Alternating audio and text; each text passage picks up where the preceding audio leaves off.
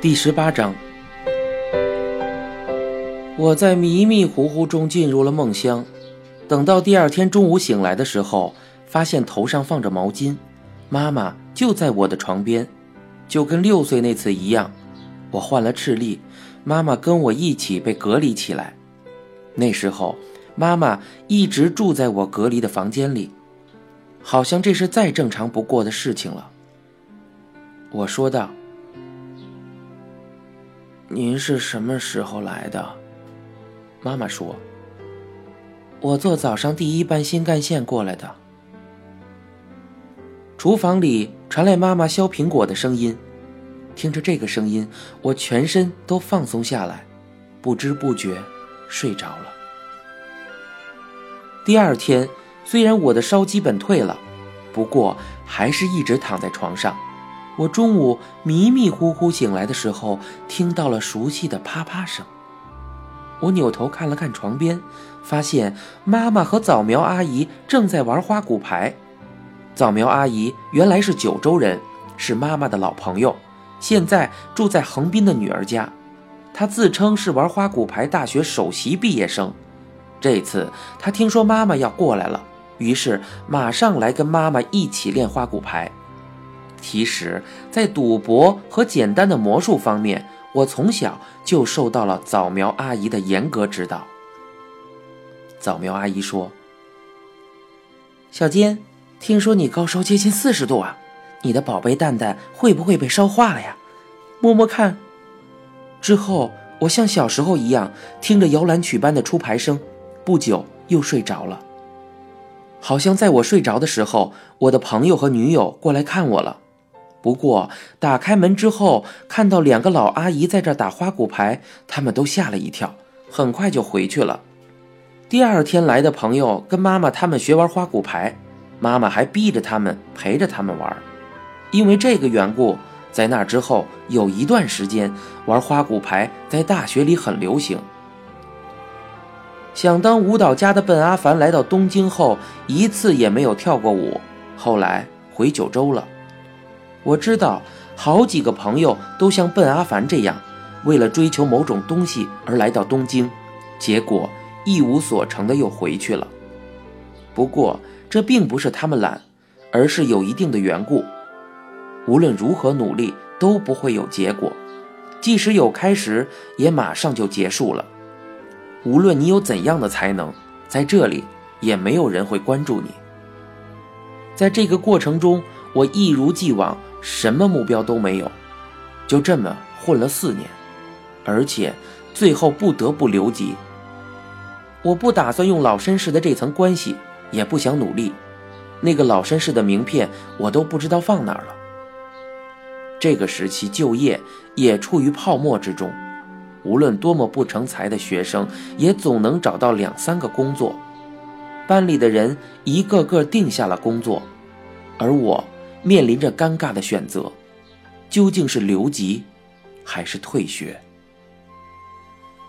我再也不能给妈妈造成负担了，而且也不知道留在大学里有什么意义。这四年来，我就是这么过来的，画也没怎么画，只是吃喝玩乐。可是就这么退学的话，那以后又做什么呢？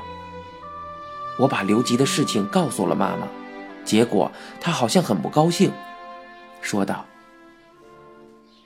为什么呢？”我说：“反正我已经念了四年了，不用留级了，直接退学好了。”妈妈说：“那就不能毕业了。”我说：“嗯，不过没关系了，反正已经这样了。”为什么呢？你再好好想一想嘛。可能是妈妈这四年以来一直以我毕业为目标坚持，她的声音听上去好伤心。妈妈无力的挂上电话，之后的两三天一直没再打电话过来。我心想到，是不是我做了件很不好的事呢？我想到妈妈失望的样子，觉得自己。好像做错了。不过几天之后，妈妈忽然精神抖擞的给我打了电话，似乎已经调整好了心情。妈妈说：“我也会再努力一年的，你也好好加油，多坚持一年，到你毕业能做到吧？”我说：“呃，嗯，应该能做到。”妈妈说：“没办法，你留级吧。”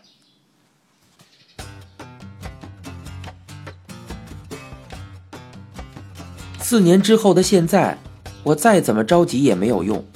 由于学分不够的缘故，我念了大五。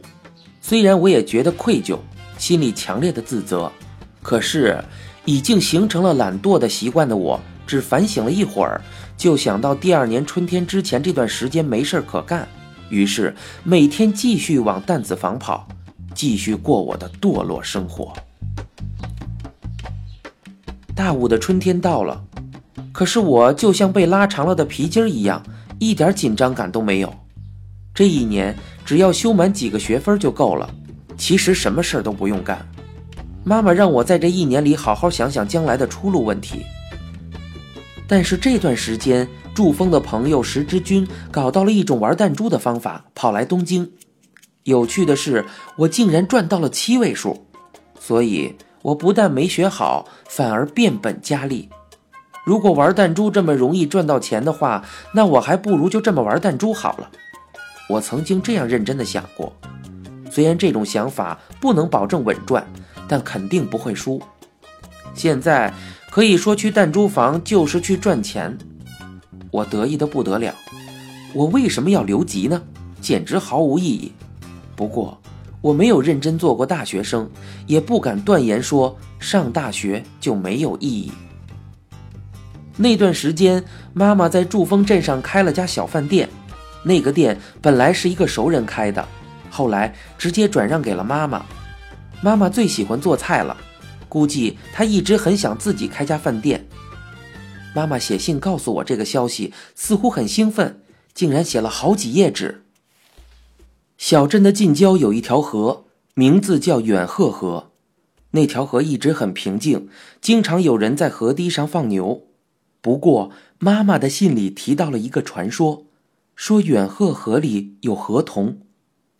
妈妈借鉴了这个传说，把店的名字叫河童。这个时候，我好像明白了为什么日本有一些酒馆的名字叫河童，估计是因为那些乡下人都认为自己的镇上河里有河童吧。然后，妈妈委托我设计店招牌上的“河童”两个字。而贴在店里面的菜单册子上的文字，则委托给了爸爸。这是一场父子之间的竞赛。我在大学食堂的桌子上写了好几张合同。有同学问道：“你写的是什么呀？课题？”我说：“不是。”他说：“那是什么？乐团的名字？”我说：“我妈妈要开一家小饭店。”他说。为什么要起河童这个名字呢？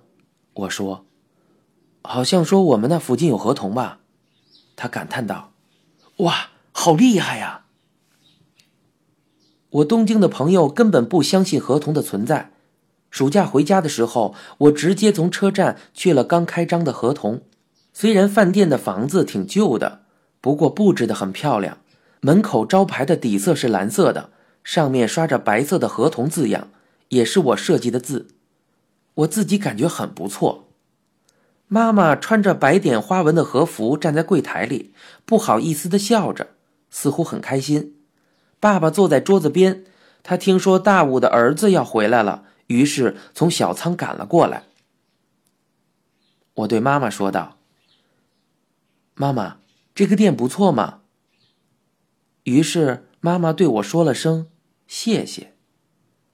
爸爸抽着烟坐在桌子旁，我跟他打了声招呼，说道：“好久没有看到爸爸了。”结果，爸爸第一句话竟然是这样说的：“你不行啊！”我一下子没反应过来，爸爸指的是什么呢？我感觉能指代的事情太多了。爸爸说：“还不行啊。”你学了什么？你写的这是什么字啊？”原来，爸爸不是在说工作或留级的事儿，而是在说我设计的“合同”两个字。我说道：“不好吗？为什么呀？”爸爸回应道：“写的太认真了，过于生硬，看到这样的招牌，没人愿意进来的。”爸爸这样解释道。可是我不敢苟同。我看了看饭店的墙壁，发现墙上挂了几份菜单册子，可是里面的内容基本不认识。难道是祝前主？那个字会不会是寻？里面的字差不多都这样。看来这个人不让菜单册子爆发出艺术的感觉，就誓不罢休。妈妈说道。根本就不知道写的是什么嘛。爸爸回应：“有必要知道吗？”“不，有必要。你看，由于爸爸写的菜单根本看不懂，所以妈妈自己写了一个小菜单，放在桌子或柜台上。不过我现在终于明白了，明白了爸爸所谓的我的字的不行，还有他写的让人读不懂的菜单的好。”我们关上店。三个人一起回到医院里的家，这样一家三口在一起都不知道是多久以前的事儿了。爸爸倒是若无其事，我和妈妈却有些心神不定。爸爸来看我们的时候，肯定会在小仓的叔外公开的日式点心店里买些点心。我们三个人吃了点心，风从纱窗里吹进来，吹着蚊香的气味。我至今还没听说爸爸妈妈离婚的事儿。我看着眼前这两个人，心里想着：怎么回事啊？这两个人不是还生活在一起吗？其实我一直都希望他们能这样。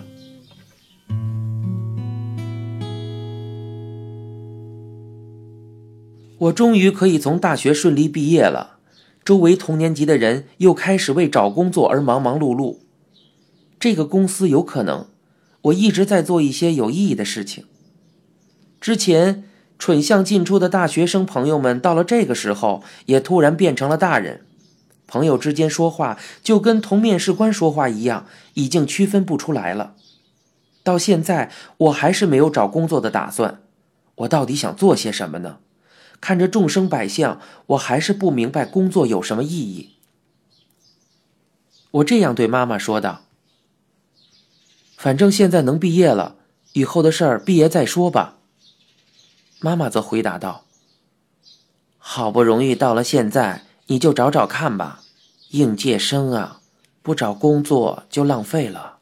随便什么都行，你就参加看看嘛。”于是，我跑到学生办公室浏览了一下招聘信息，到最后还是觉得不想工作。妈妈留级也让我留了，我心里感到非常愧疚，想找个理由来说服自己找工作。